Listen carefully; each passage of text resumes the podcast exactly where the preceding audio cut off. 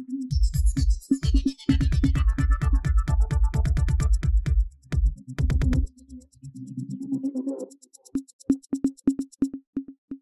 இது news focus Tamil இந்த நேர்காணலில் நம்முடன் அரசியல் பேச இணைந்திருக்கிறார் ஊடகவியலாளர் திரு உமாபதி அவர்கள். வணக்கம் சார் வணக்கம் வணக்கம். அமைச்சர் பொன்முடி மற்றும் அவரது மனைவி தொடர்பான அந்த ஊழல் வழக்கில் ஏற்கனவே சென்னை உயர்நீதிமன்றம் குற்றவாளி அப்படிங்கிறத உறுதி செஞ்சுருந்தாங்க. இன்றைக்கு தீர்ப்பு வழங்கப்பட்டிருக்கு. ஐம்பது லட்சம் அபராதமும் மூன்று ஆண்டுகள் சிறை தண்டனை அப்படின்னு சொல்லிட்டு தீர்ப்பு வழங்கப்பட்டிருக்கு. அவர் மேல்முறையீடு உச்சநீதிமன்றத்தில் செய்வதற்காக ஒரு மாத காலக்கெடுவும் கொடுக்கப்பட்டிருக்கு. தமிழ்நாட்டில் மிகவும் பரபரப்பான ஒரு விஷயம் மாறி இருக்கு தமிழ்நாட்டினுடைய அமைச்சரவை மாறக்கூடிய ஒரு சூழல் உருவாயிருக்கு. இந்த சீரியஸ் சப்ஜெக்ட் எப்படி பார்க்குறீங்க சார்? அதாவது என்னென்னா ஊழல் அப்படின்றது வந்து மக்களுக்கு பழகி போனவன். ஏன்னா நம்ம காசு தான் அவங்க சாப்பிட்றாங்கன்னா கூட நம்ம பிடிச்சவன் சாப்பிடட்டும்னு நினைப்பாங்க. அந்த மாதிரி சில பேர் இருப்பாங்க. சில பேர் இவர்கள் வந்து ப இவர்கள் வந்து பண்ணிடவே கூடாது. இந்த குடும்பமே அழிஞ்சு போயிடணும்னு சில பேர் நினைப்பாங்க. சில பேர் வந்து என்னன்னே தெரியாமல் எவனோ வடநாட்டுக்காரன் சாப்பிட்டாலும் பரவாயில்லன்னு நினைப்பான் ஆனால் மொத்தத்தில் ஊழல் ஒழியணும் ஊழல் இல்லாத ஒரு நாட்டை உருவாக்கணும் வந்து அப்படின்ற எண்ணம் வந்து தொண்ணூறு பர்சன்ட் ஹியூமன் கேபிட்டல்ஸ்க்கு இருக்காது. அவன் வந்து என்னென்னா வைத்தறிச்சல் படுவான். ஆனால் நம்ம வேலை வேலைக்கு போகிறோம் வர்றோம் மாதத்துக்கு இவ்வளோ தான் கிடைக்குது. இங்கே பாரு இப்படி அடிக்கிறான்னு திமுக எதிர்ப்பாளர்கள் வந்து திமுகவில் எதை எது செஞ்சாலும் ஊழல்ன்றான் நாலாயிரம் கோடினா நாலாயிரம் கோடி ஊழல் தான். அது ரொம்ப கட்டாயம் இதில் வந்து ஆயிரம் கோடி அடிச்சாலும் இவனா ஒரு முன்முடிவுக்கு வருவான். அப்புறம் வந்து எதுக்காக பண்ணாங்க என்ன பண்ணாங்கன்னு அவங்களுக்கு தெரியாது.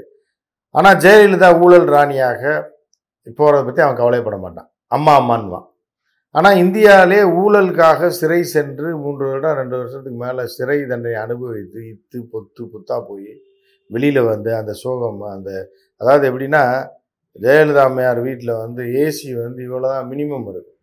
சிக்ஸ்டீன் இருக்குன்னு வைங்களேன்.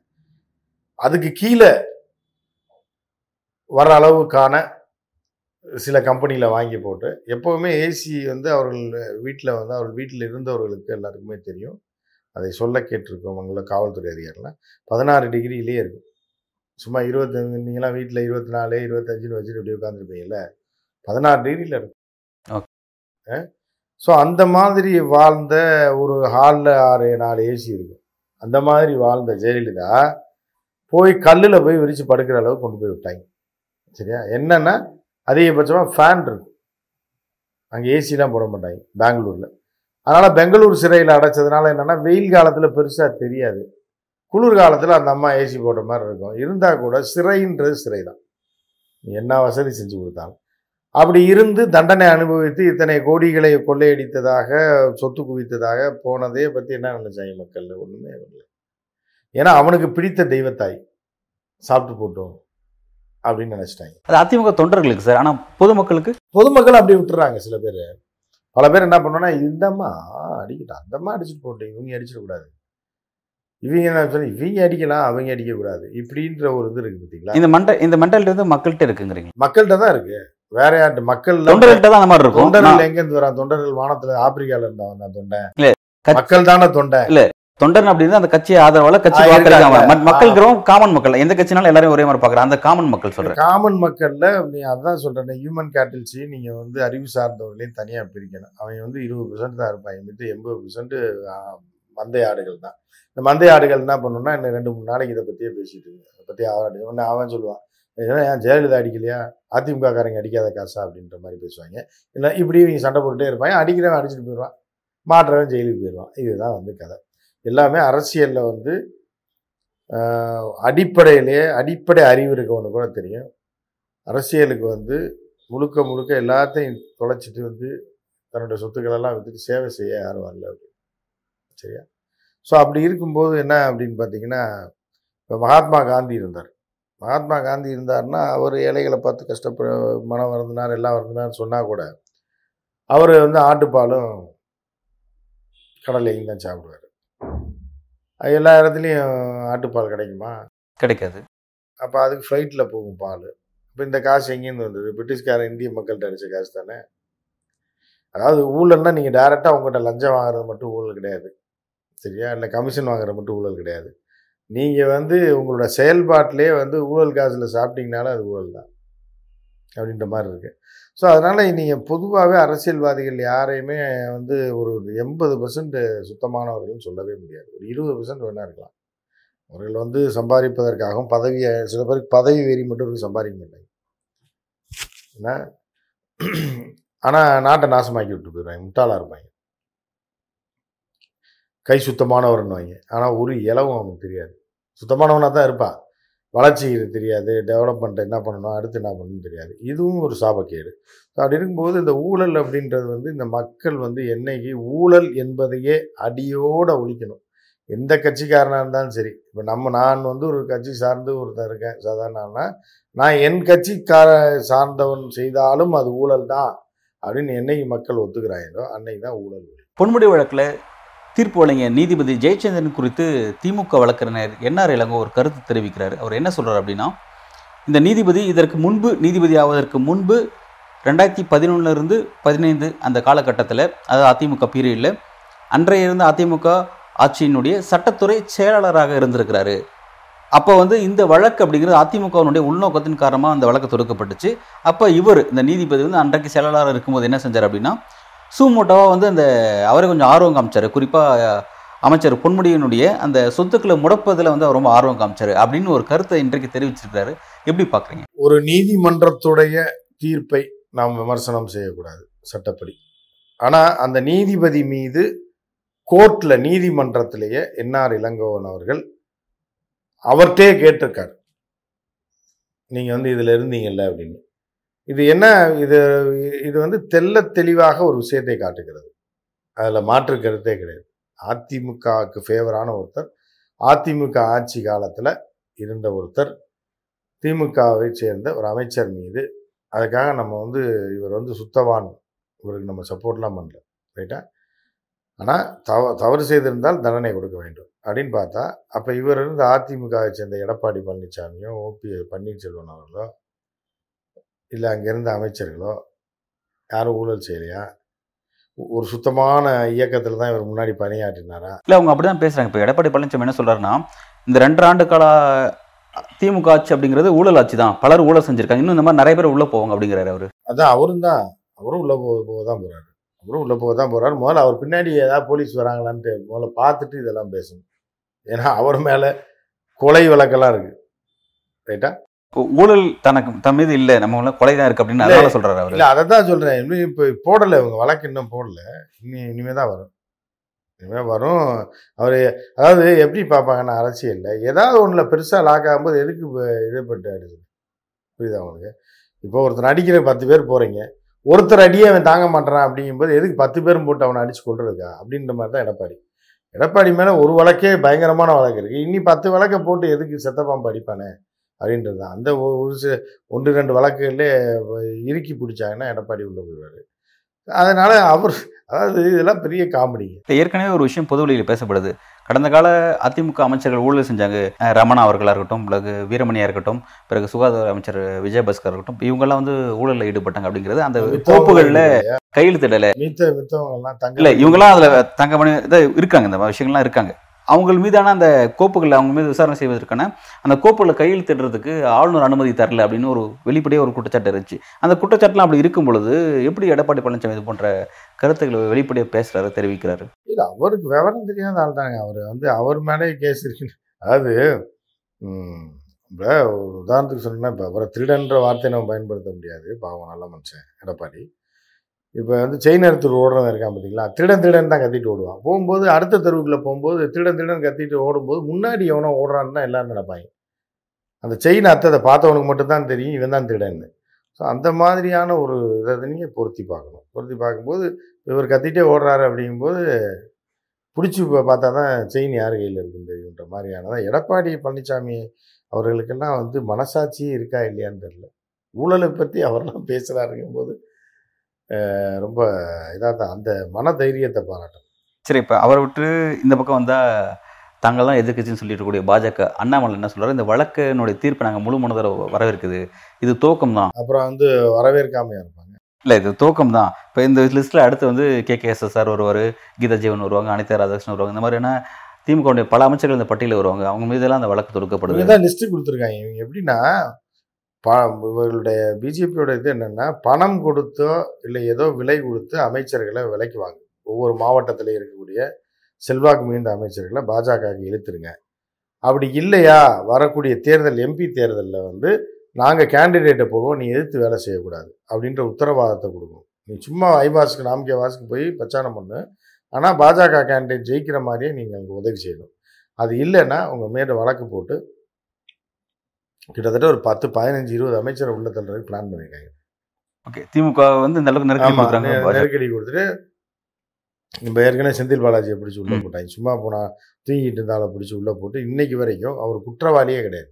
அதாவது குற்றவாளின்னு. நீதிமன்றம் நிரூபிக்கப்படல. அதுக்கு முன்னாடியே பெயில் கிடைக்க மாட்டேங்குது. ஏன்னா அப்போ வந்து இதில் வந்து எங்கே என்ன நடக்குது அப்படின்றது எல்லாருக்கும் தெல்ல தெளிவாக தெரியும். ஸோ அந்த மாதிரி அப்போ வந்து என்னென்னா நீங்கள் கடந்த காலத்தில் அப்போ வந்து இப்போ எல்லாரும் ஊழல் செய் யாரும் எந்த அதிமுக சுத்தமான ஊழலில் தான் கட்சியா? அவங்க தலைவியே வந்து புரட்சி தலைவி ஊழலுக்காக சிறை சென்ற உத்தம தலைவி. அந்த கட்சி எப்படி இருக்குன்னு பார்த்துங்க அந்த கட்சியில் இருந்தவர்கள்லாம் வந்து எப்படி அடிச்சிருப்பாங்கன்னு பார்த்துங்க அவனோட வலதுகரமாக இந்த சசிகலா அம்மையார் உள்ளே போயிட்டு வந்தாங்க. தினகரன் உள்ளே போயிருக்காரு. எல்லாரும் உள்ளே போகாத ஆள் அதாவது ஊழல் செய்து உள்ளே போகாதவர்கள் உள்ளே போனவர்கள் தான் நம்ம பார்க்க முடியும். அவங்க தலைவியை பிடிச்சி உள்ளே போட்டதுனால இந்த ஜீரோக்கெல்லாம் நம்பர் ஒன் தலைவி மித்தெல்லாம் ஜீரோ. ஒன்று போட்டால் தான் ஜீரோக்கு மதிப்புன்ற மாதிரி இருந்தது. ஒன்னே தூக்கி உள்ளே போட்டனால ஜீரோக்கெல்லாம் விட்டாங்க. அந்த ஜீரோக்கெல்லாம் சேர்ந்து ஆட்சி பண்ணுச்சு. அதில் எடப்பாடி ஒன்றுன்னு நான் போட்டுக்கிட்டு ஆட்சி பண்ணிட்டு இருந்தார். அடுத்து எடப்பாடியை தூக்குவாங்க கூட இருக்கிற ஆளுங்களும் தூக்குவாங்க. எல்லாமே அப்படி தான் பிஜேபியை பொறுத்தளவுக்கு என்னென்னா ஊழலை வியாபாரமாக்கி இல்லை இப்போ நீங்கள் அதிமுக மீது குற்றச்சாட்டு வைக்கிறீங்க. அவங்களும் பல ஊழல் செஞ்சுருக்காங்க அப்படிங்கிறீங்க. பட் வந்து இன்னைக்கு அவங்க பாஜக முறைச்சிக்கிட்டு உள்ள வந்துட்டாங்க. நாங்கள் அவங்களோட கூட்டணியில் கிடையாது. அவங்களோட தவறுகளை நாங்கள் பொறுப்பேற்க முடியும்னு சொல்லிட்டாங்க. அப்படி இருக்கும்போது அவங்கள ஏன் அந்த ஊழல் விஷயத்தில் பாஜக வெளியில் வந்துட்டாங்கன்னு யார் சொன்னா நான் டைவர்ஸ் ஆகலை இல்லை டிரைவர்ஸ் ஆகலையா? பொண்டாட்டி கோவிச்சிட்டு வீட்டுக்கு போயிட்டா.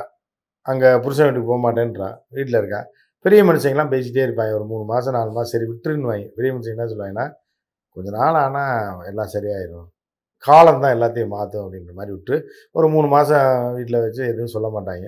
மூணு மாதத்துக்கு மேலே அந்த பொண்ணு அந்த வீட்டில் இருந்துச்சுன்னா குத்தி காட்ட ஆரம்பிப்பாங்க. அதுவாக புருஷன் விட்டு கூடி வந்துடும் இல்லைன்னா இவங்களே பேசி மனத்தை மாற்றி கொண்டு விட்டுருவாங்க அது இன்னும் கொஞ்சம் நாள் இருக்குது எலெக்ஷன் வரைக்கும் வெயிட் பண்ணிப்பாங்க இப்போ வரக்கூடிய நாடாளுமன்ற தேர்தலில் அதிமுக பாஜக கூட்டணிலாம் சந்திக்க போகுது தமிழ்நாட்டில். அது அது அந்த கருத்தில் குடும்பத்துல சண்டை நடக்கிறப்ப தெரியுமில்ல உங்களுக்கு? புருஷன் முன்னாடி சண்டை. இனி ஜென்மத்துக்கு நீ வேணாம் உன்னை விட்டு நான் உன் கூட வாழவே முடியாது. நீ எல்லாம் ஒரு மனுஷனே கிடையாதுன்னு இவன் சொல்லுவான். நீ எல்லாம் ஒரு ஆளே கிடையாதுன்னு இவன் சொல்லுவான். உன்னை கல்யாணம் பண்ணவே தெ- நான் இந்த எங்கேயா தெருவில் செத்துக்கலான்மா இப்படி தான் சண்டை நடக்கும். அதனால அது வந்து உண்மை நினச்சிருப்பேன் மூணு நாள் கழிச்சு பார்த்தா ரெண்டு பேரும் சேர்ந்து இட்லி கடையில் உட்காந்து சாப்பிட்டுட்டு இருப்பாங்க. ஸோ அந்த மாதிரி தான் இதெல்லாம். அவங்க வந்து வந்துடுவாங்க கொஞ்ச நாள். அது இதுல இருந்தே உங்களுக்கு தெரியுதுல்ல. வந்துருவாங்க நீங்கள் குறிப்பிட்டீங்க ஆனால் எடப்பாடி பழனிசாமி என்ன சொல்லியிருக்காருன்னா திரும்ப நான் அவங்களோட கூட்டணி வச்சேன்னா வந்து அதை விட நான் செய்கிற ஒரு துரோகம் எதுவும் கிடையாது அப்படிங்கிற அளவில் சொல்லிட்டாரு. குடும்பத்துக்குள்ள சண்டை வரும்போது அப்படிதாங்க பேசுவாங்க. இல்லை நாளைக்கு அப்படி வச்சுட்டாருன்னா நாளைக்கு தொண்டர்கள் எப்படி பார்ப்பாங்க? எடப்பாடி பழனிசாமியும் அதிமுக எப்படி பார்ப்பாங்க? எங்க தொண்டர்கள் வந்து எது சொன்னாலும் எடப்பாடி பழனிசாமியவே தலைவனா ஏத்துக்கிட்ட தொண்டர்கள் இருந்துச்சு எம்ஜிஆர் ஏத்துக்கிட்டவன் ஜெயலலிதா ஏத்துக்கிட்டவன் இன்னைக்கு எடப்பாடி பழனிசாமி ஒரு தலைவனா ஏத்துக்கிட்ட தொண்டன் எப்படி இருப்பான்? அவனுக்கு அவனுக்கும் பசிக்கும்ல. அந்த அளவுக்கு போனால் நாளைக்கு அதிமுக மக்கள் தேர்ந்தெடுப்பாங்களா? வாக்கு போடுவாங்களா? என் இதுல என்ன இருக்கு? அதிமுக ஓட்டு போடுறவன் என்ன நடந்தாலும் போடுவாங்க. இடி விழுந்தாலும் சரி மழை தண்ணிக்குள்ள இருந்து கூட போடுவான் ஓட்டு போடுவான். என்ன அதிமுக அவனுக்கு ரெட்டலை ஜெயிக்கணும் சூரியன் ஒளியணும் திமுக ஒளியணும். அதுதான் அவனுடைய சாக வரைக்கும் அவனுடைய இது இதாக தான் இருக்கும். அது எடப்பாடி வந்தாலும் சரி காட்பாடி கந்தசாமின்னு ஒருத்தர் வந்தாலும் சரி அவருக்கு தான் போடுவாங்க. அதனால் அது அவங்க அதாவது இப்போ என்ன அந்த அளவுக்கு நாலேஜ் இருக்க போய் கட்சியிலே இருக்க மாட்டாங்க அதிமுகலே தொண்டனாக இருக்க மாட்டான். இருக்கானா ஏதோ ஒரு ஆசையில் என்ன இப்போ இது இப்போ நம்ம என்னென்னா புரட்சி தலைவர் எம்ஜிஆர் இருந்தார். அவர் எந்த நாட்டுக்கு புரட்சி பண்ணி நாட்டை கைப்பற்றினார்? படத்தில் புரட்சி தலைவர்னு வச்சுக்கிட்டார். புரட்சி நடிகர்னு. அம்மையார் ஜெயலலிதாங்க புரட்சி தலைவின்னு. அவங்க எங்கே போய் சேகுவாராவா அவங்க? இல்லை வேறு ஏதாவது நாட்டை பிடிச்சி அமெரிக்காவுக்கு எதிராக போராடி ரஷ்யாவுக்கு எதிராக போராடி ஒரு விடுதலை போராட்டத்தில் ஆயுதம் தாங்கி தனி நாடு வாங்கி தமிழ்நாட்டில் தலைவியாக இருந்தாங்களா? இவங்களாம் வச்சுக்கிறது தானேங்க பேர். இவங்களாம் வச்சுக்குவாங்க. இன்னொருத்தருக்கு வச்சுக்குவாங்க. இந்த எடப்பாடி கூப்பிட்டு ஒரு சாமியாரை கூப்பிட்டு நம்ம பேர் வச்சுருக்காங்க. புரட்சி தமிழன். புரட்சி தமிழன் வச்சுருக்காரு. அப்புறம் என்ன எல்லாமே புரட்சி தானே? எங்களுக்கு புரட்சினா என்னன்னே தெரியாதுங்க. வச்சுக்கிட்டு அது தொண்டர்கள் அப்படி தானே தலைவன் எவ்வளியோ தொண்டன் எவ்வளி. அவ்வளோதான் கரெக்ட் திமுக விஷயங்கள் நீங்கள் குறிப்பிட்டிருக்கீங்க. அது அப்படி நடக்குதுங்கிறத பார்ப்போம். இப்போ இந்த பக்கம் வந்து பாஜக திமுக ஒரு நெருக்கடி கொடுக்குது. இந்த மாதிரி வரக்கூடிய நாடாளுமன்ற இந்த மாதிரி நீங்கள் செய்யணும். இல்லாட்டி இது போன்ற விஷயங்கள் தொடரும். ஒரு வருஷத்துக்கு முன்னாடி அதை பிரித்து பிரித்து பேசியிருக்கோம். என்னென்னா இவர்களுக்கு ஒரு டார்கெட்டே அதுதான். அண்ணாமலையை வந்து இந்த பதவியில் நியமித்ததுக்கு காரணமே லிஸ்ட் எடுக்கிறது தான். யார் யாரை பிடிக்கலாம் எந்தெந்த மாவட்டத்தில் திமுகவில் யார் செல்வாக்காக இருக்கா? நீண்ட காலமாக இருக்கா? அவங்கள எப்படிலாம் மிரட்டலாம் லிஸ்ட் எடுங்க. லிஸ்ட் எடுத்து ஒவ்வொருத்தருக்கும் ஒரு விலை இருக்குது பணம் கேட்குறவனு பணம் கொடுங்க. பதவி கேட்குறேன்னு பதவி கொடுக்குறேன்னு கூப்பிடுங்க. சரி எல்லாத்துக்கும் வரலைன்னா ஜெயிலில் போட்டுருவேன்னு மிரட்டுங்க. லிஸ்ட்டை கூட ஒவ்வொருத்தனையாக தூக்கி உள்ளே வச்சோன்னே ஆட்டோமேட்டிக்காக மீதி உள்ளவெல்லாம் பயந்துருவான் அவனை வச்சு நம்ம எலெக்ஷனில் ஜெயிச்சிடலாம். இப்போ செந்தில் பாலாஜி விஷயத்தை அந்த மாதிரி நீங்கள் சொல்ற மாதிரி பார்க்கலாம். பட் பொன்முடி விஷயங்கிறது வந்து தாமா எல்லாமே வந்து அப்படிதானே? ஜட்மெண்ட் தானே? நீதிமன்றத்தோட. நீதிமன்றம் எப்படி சோமோட்டோவா எடுத்திருக்கு ஒரு நீதி நீதிபதி எடுத்தாரு. ஆனந்த் வெங்கடேஷ் எடுத்தார் அவர் எடுக்கும்போது அதிமுக அமைச்சர் வளர்மதியோட விஷயத்தை எடுத்து முன்னாள் அமைச்சர் வளர்மதியோட விஷயத்தையும் சைமல்டேனியஸாக எடுத்தாரு. ஏடிஎம்கேல ஒன்று டிஎம்கேல ஒன்று அப்படின்ற மாதிரி ஈக்குவலாக அவர் எடுத்து தன்னோட நடுநிலை தன்மையை காமிச்சாரு. அவர் நடுநிலை தன்மையை காமிச்சார் அப்படின்னு நீங்கள் சொல்கிறீங்க என்னென்னா டம்மி ரெண்டு ரெண்டு டம்மி பீஸை உள்ளே சேர்த்து விட்டுறது. சரியா? சேர்த்து விட்டுட்டு மெயின் பீஸ் அடிக்கிறது. அந்த மாதிரி.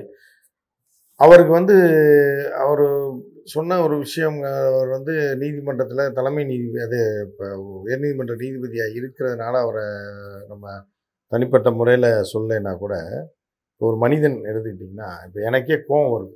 ஒரு விஷயத்தை பார்த்து கோவம் வருதுன்னா அப்போ அந்த ஒரு விஷயம் தான் தப்பாக நினைக்குதா அப்படின்னு ஒரு விஷயம் இருக்குல்ல. அப்போ மித்ததெல்லாம் ஏன் கோவம் வரல? ஏன் வந்து மணிப்பூரில் நடக்கிற விவகாரம் எத்தனை பேர் செத்தாங்க இல்லை பெண்களை நிர்வாணப்படுத்த அதுக்கு ஏன் கோவம் வரலன்னு ஒரு கேள்வி வரும். ம்? எல்ஐசி காசையும் ஸ்டேட் பேங்க் காசையும் அதானிக்கு கொடுத்தாங்க கு- அதுக்கு ஏன் கோவம் வரலன்னு வரும்.